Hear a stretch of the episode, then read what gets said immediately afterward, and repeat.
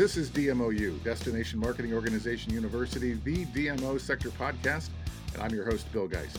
DMOU is where you hear the best and the brightest in the destination marketing space, sharing innovative and compelling stories to inspire you to take your destination and organization to the next level.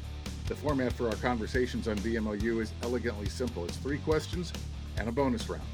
And this episode is sponsored by 26 Digital, a full service agency that offers integrated marketing solutions exclusively to destination marketing organizations and members of the travel, tourism, and hospitality industries.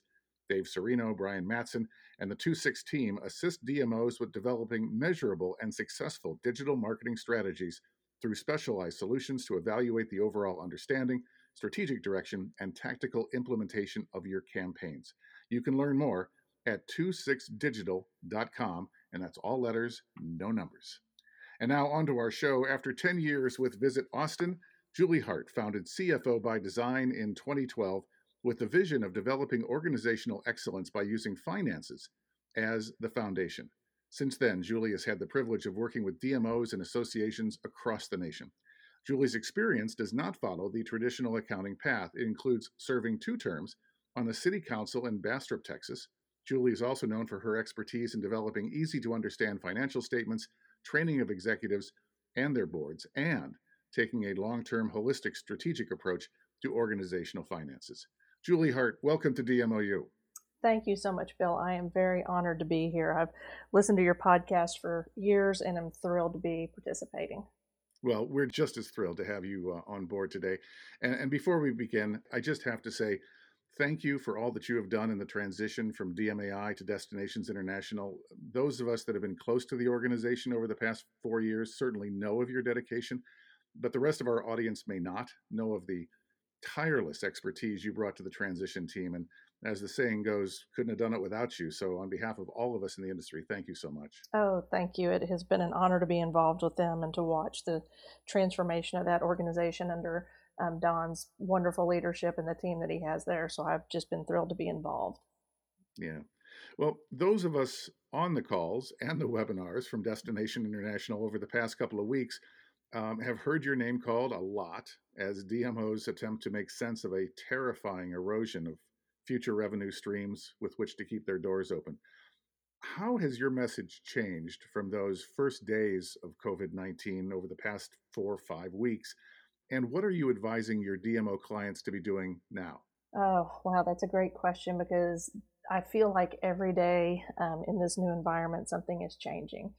And for a long time, and you know, I say a long time, this has happened very quickly. What felt like a long time, it was like, okay, where's bottom going to be? What is this going to look like? Are we headed for another 9 11? Um, and now at this point, we all know, sadly, that we wish that the economic impacts of this were going to be like 9 11 instead of what we're seeing now. So there have been a few things um, that haven't changed that I am still advising our clients to do. Probably the biggest piece of that is really please focus on cash. Cash is king. I've seen a huge push for people to reevaluate budgets, to look at, you know, what can we change? What can we cut? How do we do this? And that's important. That's a really important piece of what you need to do. But the single most important piece of what you need to do is know how long your cash can carry you. So I'm really encouraging people to focus on that cash piece. Still encouraging people really be careful with your discretionary spending, you know, because as we've seen now, the bottom is zero, which we didn't expect. But now the question is, how long is that going to last? And that's the piece that I think is really kind of weighing on everybody's mind and over their head right now is when are we going to start to see an uptick? What really has changed is when the first round of uh, the CARES Act came out, I was pretty enthusiastic about what that might be able to do for the small business community and specifically our DMOs.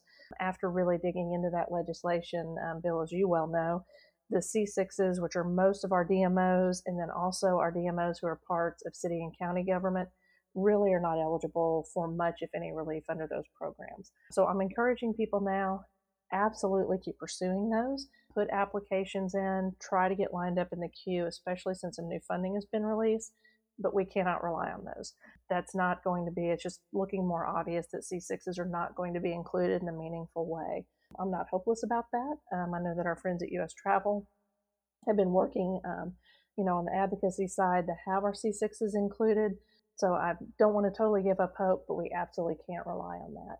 The other thing that's really changed in probably the last couple of weeks, and as much as I hate to say this because it's not something any of us ever want to participate in or be involved in, I'm really starting to think that we have to look at furloughs as a strategy. And there's a couple of reasons um, that I think we need to really look at that. First, one of the things that did come through the CARES Act is enhanced unemployment benefits. And so that means in most parts of the country, because most states and their unemployment operates a little bit differently, but in most parts of the country, if you have an employee who makes 50,000 or less, they will be whole or actually make more being furloughed and on unemployment than they will be being employed. And so you can furlough that person and still leave them in a very strong financial situation. You can still pay their medical benefits, but then really preserve as much cash um, as you can for the organization because that's going to be so critical for our recovery. Because again, we don't know at this point when are we going to start seeing an uptick again.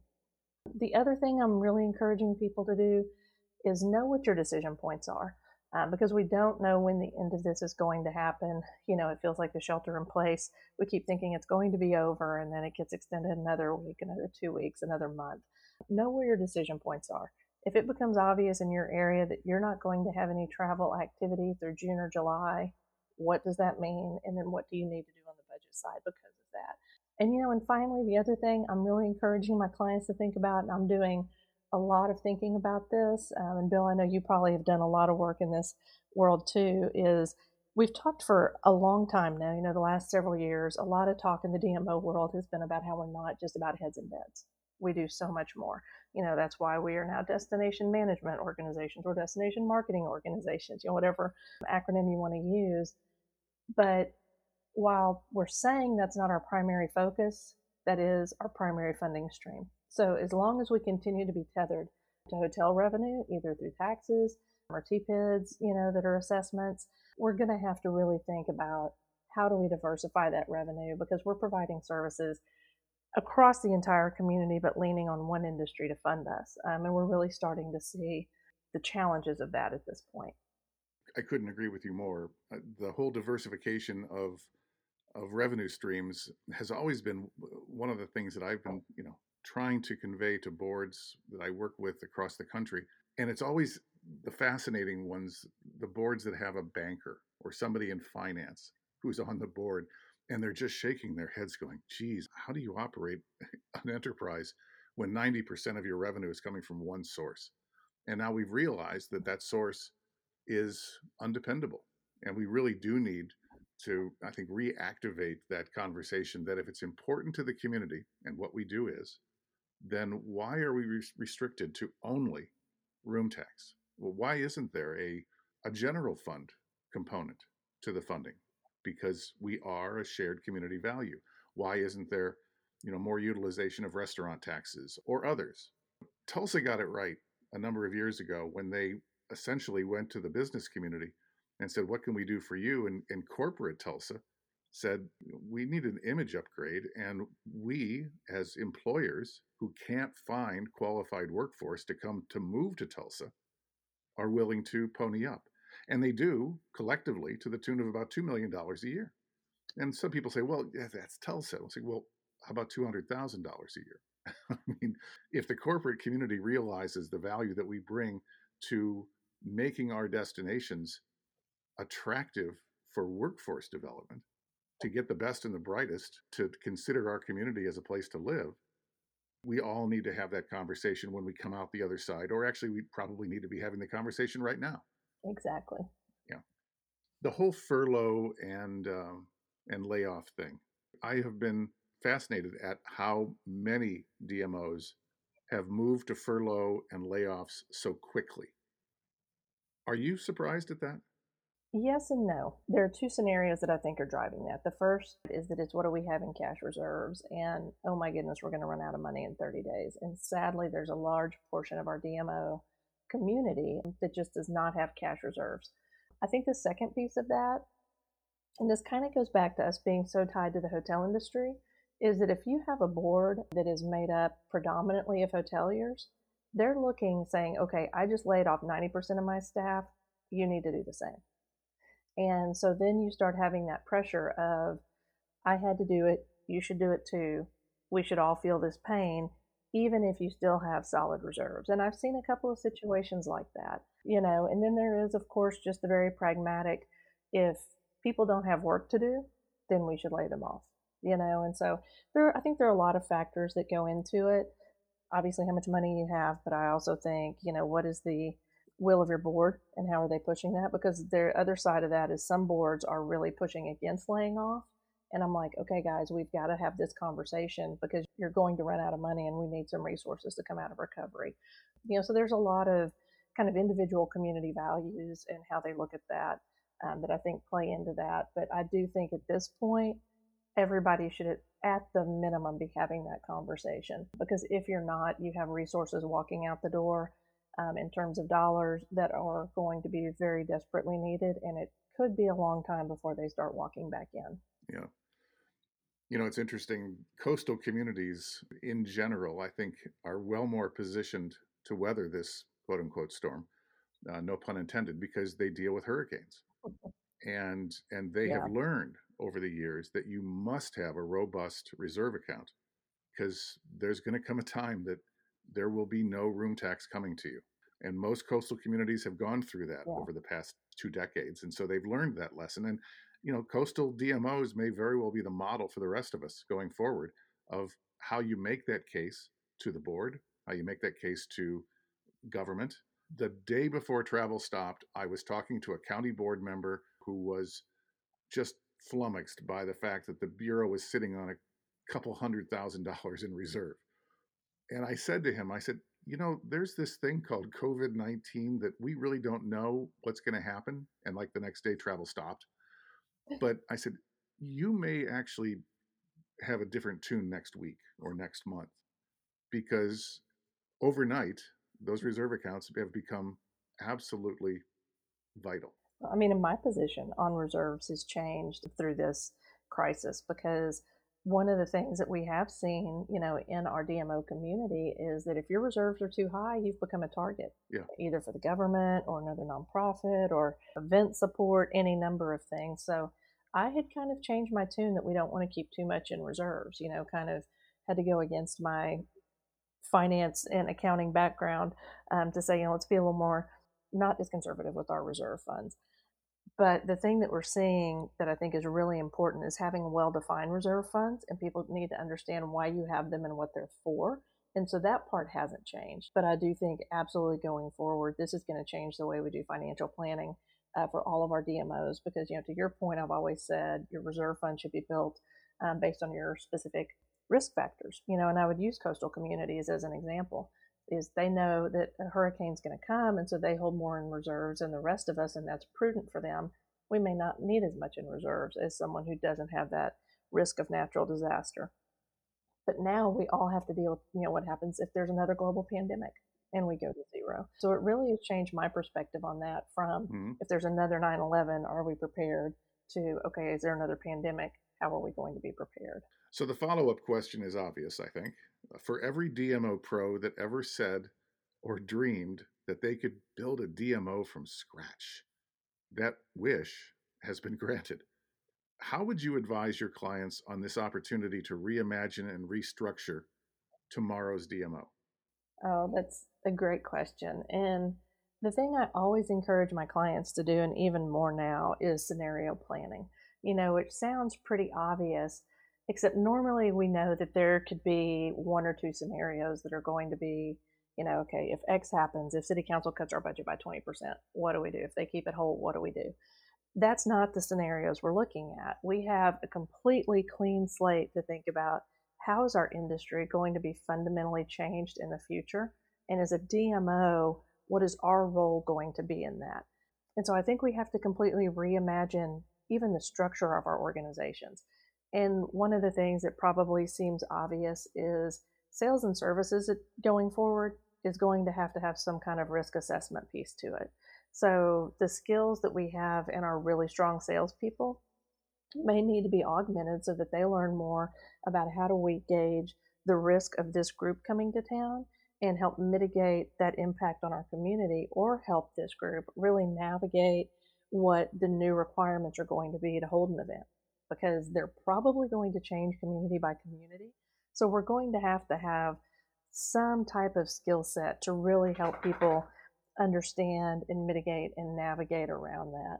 You know, I do think it's if events get limited to 50 people or less for the next 12 months, which I shudder to think that that's going to happen, but it very well might.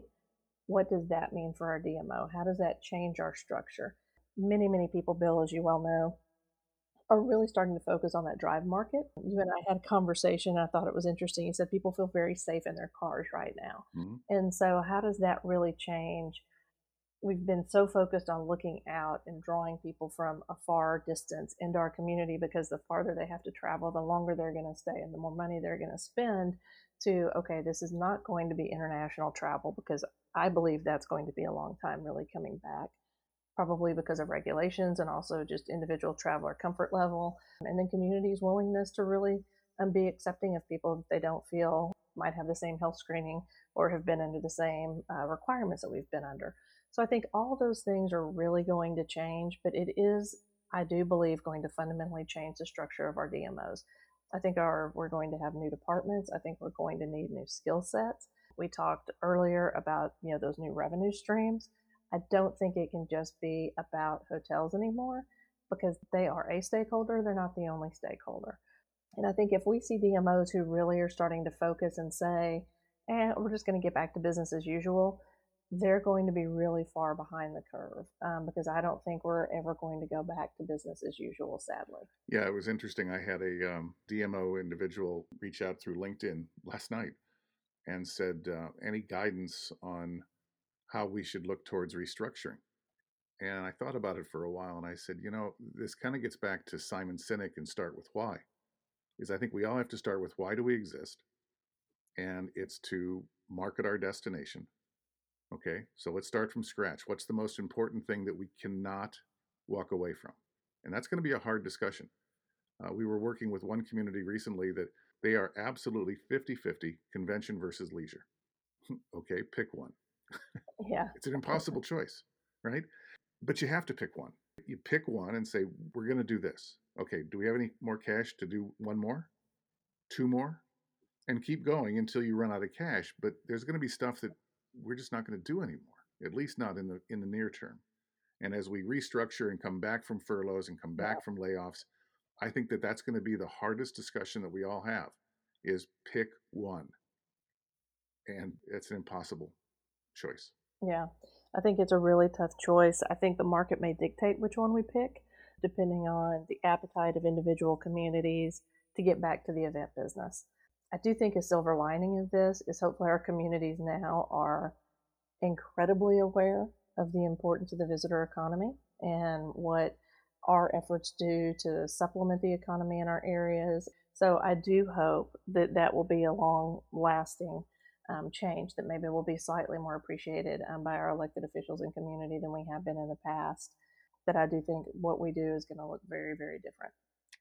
So, COVID aside, one of the things that you and I have talked about over the years is what you call activity based budgeting. And we both uh, agree that it's an accounting style that produces better intel for management in the decision making process. A lot of nonprofits, as you know, will pile all of their salaries, their taxes, and their benefits into the admin line. That's very typical and in some uh, cases expected. But a DMO sales staff is not admin, it's sales. The marketing director is an admin, it's marketing. And these personnel costs should be assigned to those sales and marketing lines to provide a more accurate picture of the enterprise. And for the CEO, their salary is typically spread among all the departments, or should be. Makes sense, right? So recently, we've seen some city council members complain that they can't get a handle on the management team's salaries when they're using activity based budgeting because, like I just said, the CEO salary is spread among all the departments because they are involved in all the departments. But this is a bigger part of transparency about which you are particularly passionate. So, how will this dark moment on our history change the accountability of DMOs and how do we respond? There has been, as we all know, increasing scrutiny around the accountability and stewardship of the financial resources that are entrusted to DMO. It was kind of interesting because part of what was really driving that scrutiny was the success of our industry. Um, so as we did better and our budgets grew, elected officials, um, others in the community really wanted more information and insight about what we were doing because suddenly that was a big pot of money that it felt like in many elected officials' minds they felt that maybe they could use that a little more effectively. You know, and so as we look at um, kind of the transparency piece of that, and I am very passionate about it because at the end of the day, we are stewards of funds for our community. Um, you know, Jack Johnson says it very well. You know that we use other people's money to sell other people's assets, um, and we do. And so we people need to understand exactly how we're doing that.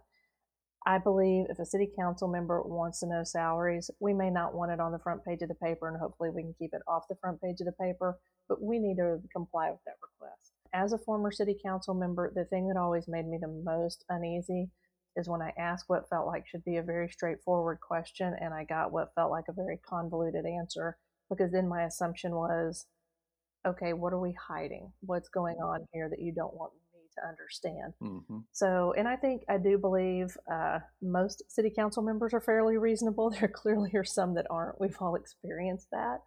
But if it's like, hey, we want to share this with you because we want to be completely transparent, but of course, you know, for personal privacy, we would prefer this not be put into the public realm. I do believe that most city council members will be respectful of that. Not all, but I think that's a risk we have to take as stewards. But I also think whenever we're looking at our budget, and I really have seen this kind of across the board, we can either have so little information in our budget that it's a one pager with six lines that says, here's our revenue, here's sales, advertising, marketing, services, admin, and that's all we're giving people that leaves a lot to the imagination. The other side I've seen is okay, I'm going to give you, and I literally have seen this, a 300 page budget document. And that is crazy. No one's going to understand it. They don't want to dig through it. Yeah. And quite honestly, even if you have a 300 page budget document, nobody should care how much you're spending on pins and post it notes. You know, like that's just insane. But I'm a big believer in you have to show in you know in accounting we call it natural accounts of how you're spending your money so is it personnel which is always a big one benefits our overhead our rent utilities those types of things for our dmo world i encourage programs kind of living in those natural accounts so it may be trade shows sales missions client development media fams those types of things i don't necessarily believe in showing travel separately because travel is part of putting on those programs. So I like to include travel in those program expenses as we present our mm-hmm. budget. But I think you have to show that level of detail and then really show it by department. So, you know, for our activity based budgeting, it's like, well, yes, our sales budget is, and I'm going to use big round numbers, a million dollars. 30% of that is on personnel, which you can see clearly. 70% is on the different programs that we do. And then people start getting a more comfortable feel for how you budget, how that works. I don't necessarily believe that we need to put individual salaries in our budget document. Again, share that privately. And the other thing I'm really an advocate of show information in a couple of different ways. So, for instance, we may show this is how much we're spending by department, you know, which would kind of be by activity. So, sales, marketing, all those things. And then here's kind of the more natural account. So 35% of our entire budget, um, which is a little low, but 35% of our entire budget goes to personnel. 10% is to rent, and then the rest is programming, you know, around sales activities, with another 30% going to advertising. I think when you show it in different ways, people get their minds around it. And the goal is always for me to try to answer the questions before they're asked. And so I always kind of look at it as if I didn't know much about this organization, what questions would I have? And then I try to provide that data in a way that would answer that question so the end user actually understands it. You know, and that's where I think providing someone 300 pages, you don't want them to understand. You just want to say you're transparent because you gave them 300 pages. If people can't really understand the information, we're not as transparent as we should be. And that's what I'm really passionate about is make sure they understand it and be clear. You know, provide clarity. If someone asks a question, answer it um, because the more you try to kind of talk around it, um, they already don't understand what we do. That doesn't build trust. You know, if we can't just be clear and direct, we don't build trust and confidence with our stakeholders, which for me is the goal in the budget and financial reporting process. And, you know, the other thing I'm a big fan of, if you can do it, we all really start going to city council. Quite often it's once a year in budget time. and we don't ever show up any other time unless we think someone's coming after our funding. Well, stay in contact with your city council members, but always understand what their goals are and what they're trying to accomplish because what we do will answer so many questions for them. And if we know what their question is and what their goal is, then we also can kind of tailor that budget presentation to uh, Council Member X. I know that you've been concerned about job creation or small businesses. Here's what we're doing in terms of really highlighting small businesses that we can use what they already want to see. And most of the time, we're already doing it, but then we know how to present it in a way that's more compelling to them. Great point. Okay, time for our bonus round. We have had some pretty creative and at times funny stories about the path that has led many of our guests to the destination marketing world. I understand that you have one too. I think it was uh, fairly interesting and maybe um, not completely atypical. So, um, I, you know, when I was uh, going up my career path, I was at a job where I knew the guy who was the controller and CFO. He wasn't going anywhere, and I was like, you know, talk to him. Okay, I'm going to go look for a job. He's like, all right, I totally support it. So I did the old school. Um, actually, found an ad, and I did not have any idea what a convention and visitors bureau was. I looked at it and I was honestly, I thought, well, this looks like the convention center. And so I was like, well, that might be interesting to work at the convention center, kind of see what they do and what happens there. Um, so I applied. I sent my resume in. Um, had what I thought was a lovely cover letter, and evidently it worked um, because I got an interview. So during the interview process, I still thought I was interviewing at the convention center. Had no idea I was interviewing at the Convention and Visitors Bureau, much less what they did. uh, but they gave me directions about where to go. We're going to be off Third Street. You can park I'm in our parking garage. You're going to want to park on the third floor and then take the stairs down to the second floor to our building. And I'm like, okay, well, I'm a planner. So, of course, I went and scoped out where I was supposed to be for the building and the parking before the interview. Got there, luckily for me, plenty early for the interview. Um, and this was July in Austin, Texas, which is generally about 110 degrees. So, really, really hot. Right. Yep. And of course, I'm in a suit and I'm in heels. And I go in, uh, to the building and I'm like, okay, this is the third floor. They told me to go down to the second floor. So I'm kind of looking and I see a stairwell and I'm like, you know, that has the door. And so I go toward the stairwell, open the door, and I start to go down. And as I'm walking through, a little sign catches my eye that says door locks behind you. And I was like, oh, that's unfortunate. And the door closed before I like actually processed what that oh, said. No. so I'm in the emergency exit stairwell, in which no air conditioning, 110 degrees. And I'm like, okay, well, let me just go to the second floor and see if maybe that door's unlocked. So I go to the second floor, that door's locked. I'm like, oh no. So I'm like, okay, let me go to the first floor. There's got to be a way to get out of here. I go down to the first floor, still 110 degrees, in heels, in a suit. Go to the first floor, and it's like emergency exit only. Alarm will sound if you open this door. And I'm like, hmm, setting off an alarm in a 30 story building in downtown Austin probably is not going to make the right impression. Yeah. So luckily there's a sign says there's a call box on the fifth floor. And I'm like, oh my goodness. so I start traipsing back up to the fifth floor, finally get there. And luckily I was very early for my interview, you know, because I'm starting not only am I hot and sweaty because it's 110 degrees and an emergency um, exit stairwell. You know, I'm starting to get anxious. I'm going to be late for the interview. So I find the call box, and there was a sweetest security uh, woman on the other end of the phone. And I was like, I'm really embarrassed, but I've locked myself in the stairwell. And she's like, Oh, honey, it happens several times a day. And I'm like, I don't believe that's true, but thank you for saying it because it makes me feel better about myself. so she finally came up and let me out. And I said, Can you please tell me where the Austin Convention and Visitors Bureau is? And she's like, Oh, yes, it's on the second floor. So I finally make it down to the second floor. Um, as I'm sitting in the lobby, you know, I'm just burning up. It's so hot. I'm in my suit, but I don't dare take my jacket off because how unprofessional would that be? So the right. receptionist had left, you know, and so there's a magazine sitting there. So I'm just fanning myself ferociously. And then as soon as someone will walk by, I'd like put the magazine down and try to be all cool, you know, and flip through. and then as soon as there was no one in sight, I'm fanning again. and somehow throughout that entire process, I guess that I had a pretty decent interview because they called me back for a second one without getting lost in the stairwell, locking myself in the stairwell, not really understanding where I was interviewing. But somehow, I don't know if that just meant the candidate pool was really thin or what happened, but somehow no, I had a, a second interview that uh, went much more smoothly and I had much less anxiety. So that was my entrance um, into the DMO world. That is so funny. What a great story. So, yeah, they, they brought you back just to make sure that you didn't have a perspiration problem, right? I think, yeah, probably so. That's probably exactly right. It was funny when I interviewed for Madison, I really was doing it to position my existing board to give me a raise. It was my hometown DMO. I had no interest in leaving, right? And so I was so just absolutely nonchalant through the interview. It's like, yeah, yeah, yeah, whatever. And I was just tossing off answers and stuff. And they called me back for a second interview.